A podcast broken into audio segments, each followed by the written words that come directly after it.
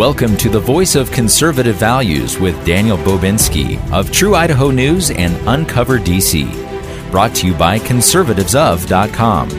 And now, here's Daniel. Hello and welcome to the Voice of Conservative Values. My name is Daniel Bobinski, and for the next half an hour, we'll be discussing some of the issues facing America and doing so from a conservative's perspective. If you've been listening to the show for any length of time, you know that I define conservatism as uh, people who wish to conserve the values that our founders held when they created our country. Because without those values, our country really can't operate as it was designed. And regular listeners know that I quote John Adams quite a bit on this show, and I probably ought to make it the show's theme that our Constitution was made only for a moral and religious people it is wholly inadequate to the government of any other. So the show is about conservative principles, not a political party. And as you've heard me say in the past, that I am not the voice of conservative values. I am a voice of conservative values. Uh, the guests that I bring on this show are also conservative voices. And today we have a special guest with us, a man who I've had the honor to get to know over the past year. Uh, but before I introduce him, let me set this up a little bit. Last July, I wrote an article for uncoverdc.com titled A Scientific Look at the Mask Fallacy. And that article really caught fire. About a week after it came out, I get a call from a guy saying that Alan Keyes wants to interview me. And I'm like, Alan Keyes wants to interview me? I should be interviewing Alan Keyes. But the next thing you know, I'm being interviewed on Alan's Let's Talk America show. And it turns out that Alan and I both share a lot of uh, principles in common. And over the past year, uh, Alan and I have had many talks, great talks, uh, conversations that have definitely sharpened my thinking. And I've been a regular guest on his show for the past year. And now it is my distinct honor and pleasure to welcome to my show Ambassador Alan Keyes. Alan, welcome to the Voice of Conservative Values. Thank you, Dan. It's great to be on with you. Alan, as a little bit of background for those who may not know your background, you studied political philosophy at Cornell, and then you earned your PhD in government affairs from Harvard. And your dissertation and your bio, it says that you wrote your dissertation on Alexander Hamilton and constitutional theory. Mm. Could you tell us why you chose that topic? Well, I, I, chose the topic because it was in line with all the studying I had been done. I thought I was of two minds whether to write about one of the philosophers like Locke or Hobbes or these folks uh, who had contributed to the thinking that went into the founding, or the Scottish Enlightenment people who did the same. Uh, but as I got more interested in the founders themselves, the people who actually attended, uh, for example, the, the Continental Congress that declared our independence, the Constitutional Convention later on, I got interested in those figures because it, uh, I, as I learned more about them, it seemed to me just people who had learned something from somebody else. They were applying it in a very unique way uh, to what I think they recognized as the unique opportunity uh, that America offered. Hmm. Uh, and uh, so, and, and among them, perhaps the most intriguing uh, to me was Alexander Hamilton. He was, uh, and this might have had something to do with it, he was among the youngest, right? Uh, they were, uh, by and large, uh, a youngish kind of crowd, right? With a number of the leading founders were people in their late 20s and 30s. And uh, and I think that, uh, but they were also educated. M- most of them, I think, sincerely committed to the Christian understanding of the world, and those who were not, nonetheless, recognized that it was the ethos of their time. Um, and so I wanted to get a better understanding uh, of how uh, they were thinking as they put into place uh, what turned out to be, I think, uh, a unique effort uh, to establish a government of by and for the people that would really operate as that. Mm. Uh, and um, that's how come I uh, wrote about Hamilton. And he also, by the way, was one of those people who posed something I was very interested in and still am, which is the challenge of ambition. Because I think the ambition of the outstanding people is often what leads society into trouble. Uh, and what has resulted in governments that were mostly tyrannical in the course of human history. Are you saying that that um, Hamilton had ambition? Well, we're right. I, they all did, but he was, I think, uh, one of those people. He came from a background that wasn't particularly uh, aristocratic, so that meant uh, he had to be an extraordinary individual, which he was, outstanding in intelligence, well read at the end of the day. Uh, articulate, uh, thoughtful, uh, but he also had a bent of mind uh, that I think uh, was in many ways unique. He had a he had a clarity um, in in terms of not being willing to accept things simply because they were given. Uh, he was somebody who would uh, kind of wrestle with things until he had torn them down and built them back up again uh, in such a way that he really understood what was at work. And I think you see that kind of influence going on. He wasn't the only one. I think um, you had a number of people who were just, I think, outstanding in human history. And that's what a lot of these people running at the country today realize. And they know that if they can cut us off from that unique moment of our founding, uh, we will, in effect, be cut off from what was, in many ways, uh, the wellspring of truth uh, that the country was founded on. Hmm. So you, you study Hamilton, constitutional theory. Uh, you join the state, the Department of State, uh, and you get assigned to the consulate in India. Then mm-hmm. you get assigned to the embassy in Zimbabwe. And well, then, well, I, I was actually on the Zimbabwe desk when I, I was in India in Bombay as a consular officer. Then I went back to the State Department, was working on the Botswana, Lesotho, and Swaziland, which are three countries in southern Africa, uh, and then also assigned as assistant desk officer uh, for Zimbabwe. That was my first kind of bureaucratic chore. and then Eventually, you end up as an ambassador to the United Nations uh, on the Economic and Social Council appointed by Ronald Reagan. Could you explain how that happened? Well, and and that kind of speedily too. I mean, it, it, it, usually to become an ambassador would take you at least twenty years or so, fifteen or twenty at, at least, uh, and and so forth. But because of the nature of the political circumstances, uh, when I got back from my tour of duty in Bombay, uh, that was during uh, the 19 uh, the combination of the 1980 election, right? And so when that uh, uh, election was over, Ronald Reagan came into office, uh, and I was already by that time somebody who was conservative in bent and had friends and so forth. And guess what? A lot of the friends who were not part of government uh, that I had met when I was doing my studies in college and so forth, they were coming into government. And one of them was Paul Wolfowitz, who took over the policy planning staff uh, under Reagan at the State Department, and he asked me to uh, join the policy planning staff and and uh, look at African affairs, which got me involved in a lot of interesting stuff because I worked with Chet Crocker uh, on the effort to uh, deal with the problems in southern Africa, including apartheid, Namibia, all, all kinds of things. Um, and so um, that got me started.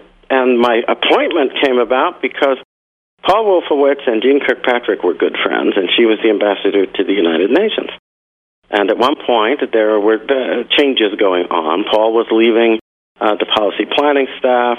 Uh, Jeane had lost somebody who was going to another job uh, from the mission in New York, and and uh, they were sitting at uh, um, one of these uh, security NSC meetings, I guess, and um, she asked, uh, you know, whether he had anybody good for you know, for um, no, actually she asked about me in specific and whether he thought I would, you know, be a good fit for ambassador to the Economic and Social Council. It might have been easy when when she when he said yes and she thought it was a good idea. She proposed it to Reagan. He was uh, willing to go uh, along with it, of course. And um, and then we got a big fight from the career people in the State Department. So uh, at the end of the day, for the appointment to go through, I had to resign from the Foreign Service in order to accept the appointment. Wow. Yeah, politics. Mm. Well, in a way, though, don't you think it was kind of fitting because uh, I, I'd thought about it and thought through a career path. I thought I'd spend most of my time abroad, to tell you the truth uh, in different places, but uh, who who would be foolish enough to, you know, let go an opportunity uh, like that? But on the other hand, from the point of view of the department, uh, you, I guess, don't want to be encouraging uh, uh, what in the old days were called jumped up generals, right? Mm-hmm. On a political basis. We do that more these days mm-hmm. uh, than they did then, and I think it's actually not a healthy thing necessarily. So, so after your um, run with the uh, the United Nations, you get out and the, what people say here, like it, like I tell people that I'm on your show, and people's eyes light up. Alan Keyes, I voted for Alan Keyes when he ran for president, and you ran for president several times. Tell us what the motivation was for that. Uh, well, my initial motivation in '96 was really quite simple. Um, I uh, was reading and seeing a lot of things in the run up to the '96 election uh, that suggested that leadership in the Republican Party was thinking that the best way to win elections was to back off of uh, the party's commitment on issues like abortion. Um, and and my studies and and uh, my faith combined uh, to ha- impose on me, really, intellectually and understanding that I've kept to this day. Uh, if you abandon the moral premises of this country, it will disintegrate. Mm. It cannot hold together. There's no other basis for us to call ourselves a nation than the basis that the founders provided, which is not a vocation as this or that particular nation. We're, we're, in fact, if anybody wants to look around and notice, we're a nation of nations, meaning to say we have people here of every race, color, creed, kind, background, and nationality. I bet on the face of the earth. And what holds us all together is not what usually holds such nations together. Uh, it's a common understanding of justice for all humanity. Mm. And if you let go that understanding, which of course I think you do when you start killing innocent children in the womb and embracing an understanding that destroys the basis uh, for family life and marriage, uh, you're killing the country. And, and I think if you look at what's happening, that's exactly what's going on right now. Oh, I, would say that would be a, a concerted effort by certain groups. In fact, uh, that is one of the topics that I wanted to talk with you about is kind of the denial of evidence that we're seeing in our media and in our political circles and even the uh, what I'll call the medical industrial complex that are they're denying evidence it's clearly obvious to, to a well-reasoned thoughtful person who does reading and, and looks at the data but they're saying that you know, like uh, critical race theory is all over the news these days. Mm-hmm. And here in Idaho, our state board of education says this doesn't exist. This is all a bunch of lies and concocted tales uh, mm-hmm. to try to institute some conservative agenda. Um, mm-hmm. What are your thoughts regarding, uh, the, say, gaslighting or the denial of evidence like that? Well, I have to say that it's partly a reflection of the fact that in the course of the last 30 years, uh, we've seen a takeover of our institutions, especially of education, uh, by leftist forces, calling themselves variously, you know, Marxist, Leninist, Maoist, this, that, and the other isms, uh, democratic socialists, I don't care. Uh, but uh, what people don't seem to realize is that you cannot be a person who adopts that persuasion and swear a sincere oath to uphold, protect, and defend the Constitution, because the two things are diametrically opposed. And since they believe that uh, human justice is an outcome of the dialectic of history, right? Uh, which is to say, of struggle. And that struggle is a material struggle to see who gets the most power. Uh, and if that's what there is to government, as I think is accurately portrayed in most of human history, that's what there was to government, um, then it doesn't really matter what the facts are. What facts are is over there somewhere. Uh, but what they care about is what facts they can create by organizing power in such a way as to destroy their enemies, right? Their mm-hmm. opponents. Uh, it's all about to be quite frank about it, different forms of warfare. That's all it's about. Uh, and though they talk a lot about just Marx, you know, he's always you know fulminating as if he really cares about the proletariat and so forth. Uh, when, if you understand what's actually at work in his philosophy, doesn't. Uh, good example. If you take their view then before you can make a judgment morally about right, wrong, and so forth and so on, you have to see how history turns out, don't you? Hmm. Be- because whatever is produced by history, that's what you got to work with. Uh, and so you want to be somebody who, having adopted this understanding, can work well in a very Machiavellian way with the forces available to make sure your truth, you notice they use that a lot now, your mm-hmm. truth, my mm-hmm. truth, your truth prevails because there is no truth. There's just what happened. And as I often say to people, if that becomes your rubric for moral understanding, then when you see Hitler and learn about how Hitler is killing, uh, you know, say millions of people in ovens because they're Jewish, yes? You don't say, that's evil. You say, well, let's see how that turns out.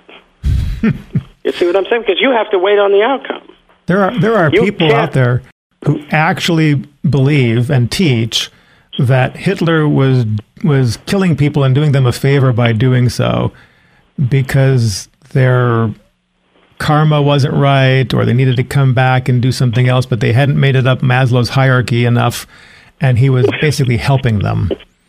Well, see, I think the problem is that once you have discarded the possibility that there is a standard that transcends what happens, which is to say, a standard beyond history and the dialectic of history and the happenings and outcomes of history.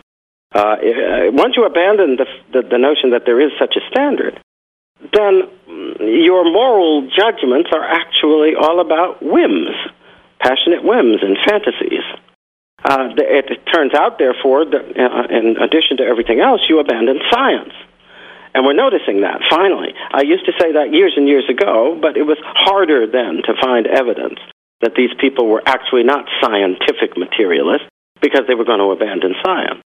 Uh, and lo and behold, in the present time, the whole discussion of LBGTQ, transgender, this is and that, it's all about how you're not what the laws of nature and of nature's God made you. You're whatever gives you the greatest gratification and satisfaction and pleasure and so forth and so on, and that's all that matters. Because you then become, uh, according to this understanding, uh, the rubric on which one is to base it, uh, base the judgment about what's true and what's not true. Mm-hmm. Uh, you're ever, you're whatever you think you are. Now, here's the problem: if you're whatever you think you are, and somebody else happens to strongly believe that being that violates the will and law of God, is it right for the government to force them to your choice of fantasy? We're stepping away from the ground of the laws of nature and of nature's God, a, a, rubric that has something to do with a standard of rational truth, right? Mm-hmm. And we're, we're allowing these people to force us into a position where there is no standard of truth. And if there is no standard of truth, there is only victory or defeat. And well, that's all that matters. And, and, that is that's what they're about. They're all about power and how much power they mm-hmm. can get because might makes right. Amen. If they are, that's they it. can have the power, then they and they are quote unquote right. By the way, if you're just tuning in, we are talking with Dr. Alan Keyes, former ambassador, former presidential candidate, and host of the talk show I Am. I'm sorry, Let's Talk America on I Am TV America, uh, independent American media television. Um, Alan, and thank you, by the way, for joining us today. We are um, looking at some of the issues facing the, the, the political grandstanding on the national stage with Nancy Pelosi and those kind of things, doing just what you were just describing. Um, making up their own rules, changing things, standing up so confidently, and denying the facts. We've been talking about gaslighting, denying evidence. Mm-hmm. mm-hmm. Um, when you don't, and this has to do with worldview, and this has to do with that quote from John Adams that I gave at the top of the show. Our Constitution was made only for a moral and religious people, wholly inadequate to the government of any other. Uh, if you don't have that Judeo Christian worldview, then you don't believe that there is a righteous, relational ruler who we call God. And if you don't believe that, then in essence, you're saying you are God. That, that, that, well, see, I think part of it is, Daniel, that whether people want to admit it or not, as human beings, we're kind of in a situation where uh, we have to take a lot of stuff for granted because we didn't bring it into existence. The, the world in which we live is not of our making. We know that. We may be able more and more to understand some of what's going on in it. Uh, but since you know that you didn't make it, right? Then you have a choice. How are you going to understand how it got here? How are you going to understand not only how it got here, but how it got here in a way that can actually be rationally understood by you?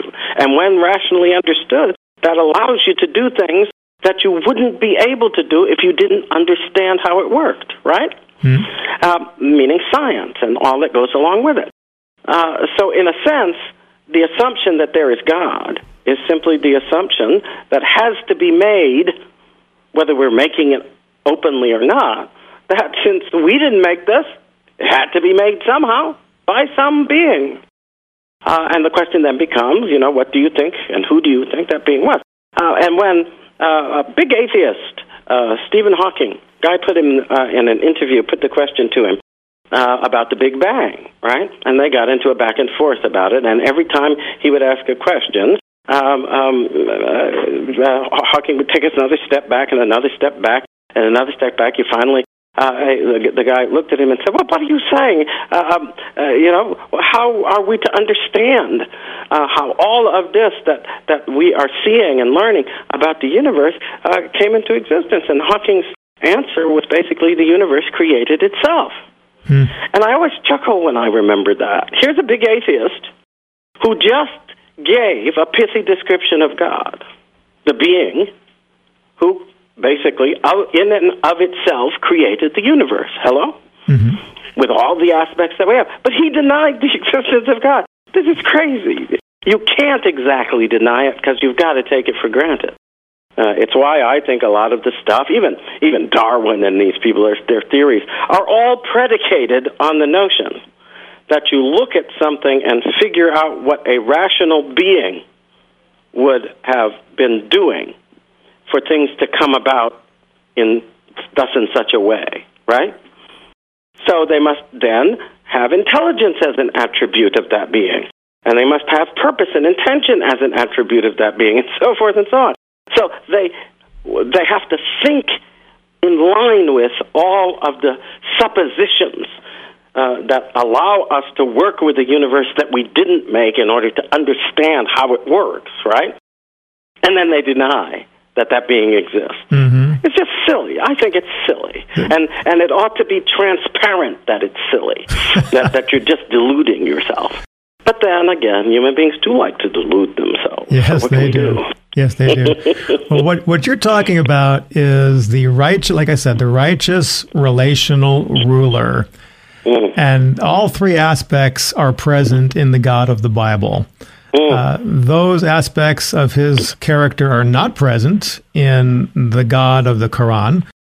They're not present in the New Age uh, worldview that everything is God. Uh, we definitely have a, an entity who is relational, who is righteous, and is the ruler. And those things are there. And as you're talking about science, I'm reminded uh, when I was studying about, you know, the, the, early guys who were waking us all up, you know, uh, Copernic, Copernicus and all about how, how the sun revolves around the earth instead of the opposite. Um, you know, they were getting people um, woken up to these things, and they were all believers. These like like uh, Newton, these guys were believers, mm-hmm. and they were using science to prove and understand God's creation? Well, see, I think then that part of that is because they were actually people who had some intellectual integrity and some and some well, I guess you'd call it honesty uh, about what they could and could not uh, understand, um, and and as a result, uh, they were uh, willing to acknowledge that in order to think certain things through, you had to take the position of the being who actually put them in place, made them to operate as they do, right? And then try to think through how, what that understanding looks like. So all these major breakthroughs were most of them made by people who were trying to think like God at the time. But how can you think like God if you don't assume that God is there. Mm. It doesn't make any sense. Mm-mm. Well, we've got just about a minute left. Um, and Dr. Keyes, I just want to say it's been an honor and a pleasure to have you on the show. And perhaps we can have you back at some future. But in just a few seconds, um, do you have anything to say that we, we should be looking forward to in trying to right this country? I know it's a, it's a heavy question with just a minute left. Well, uh, the most important thing we need to do, if we're to right the country, is to get back to the Declaration of Independence understand what it actually implies and realize. If we let go the assumption of God endowed unalienable rights, then all the things we regard as rights and liberties will be erased. And we will be living under a tyranny dictated by whoever happens to put themselves in the most powerful position, condemning the world to uh, who knows how long, in which the perpetual war of all against all uh, continues to be the fate of humanity. Mm, mm, amen. Well, it is my prayer that those who listen to this show um, are strengthened by the conversations that happen on this show. And, and again, Alan, thank you for joining me. Um, and to the listening audience, uh, thank you for tuning in. You have been listening to the voice of conservative values, and you can listen to Alan's show, Let's Talk America, on imtv.us and that is live streamed Monday through Friday from 11 to 3 Mountain Time. And of course, you can hear the voice of conservative values here each Saturday morning on KBXL, uh, The Voice. If you want to hear any of our past shows, visit 941thevoice.com. Just check the archives for the voice of conservative values. Alan, again, thank you for joining us. This is Daniel Bobinski. Thank you so much for listening. Until next time, be blessed. Thank you for tuning in to the Voice of Conservative Values.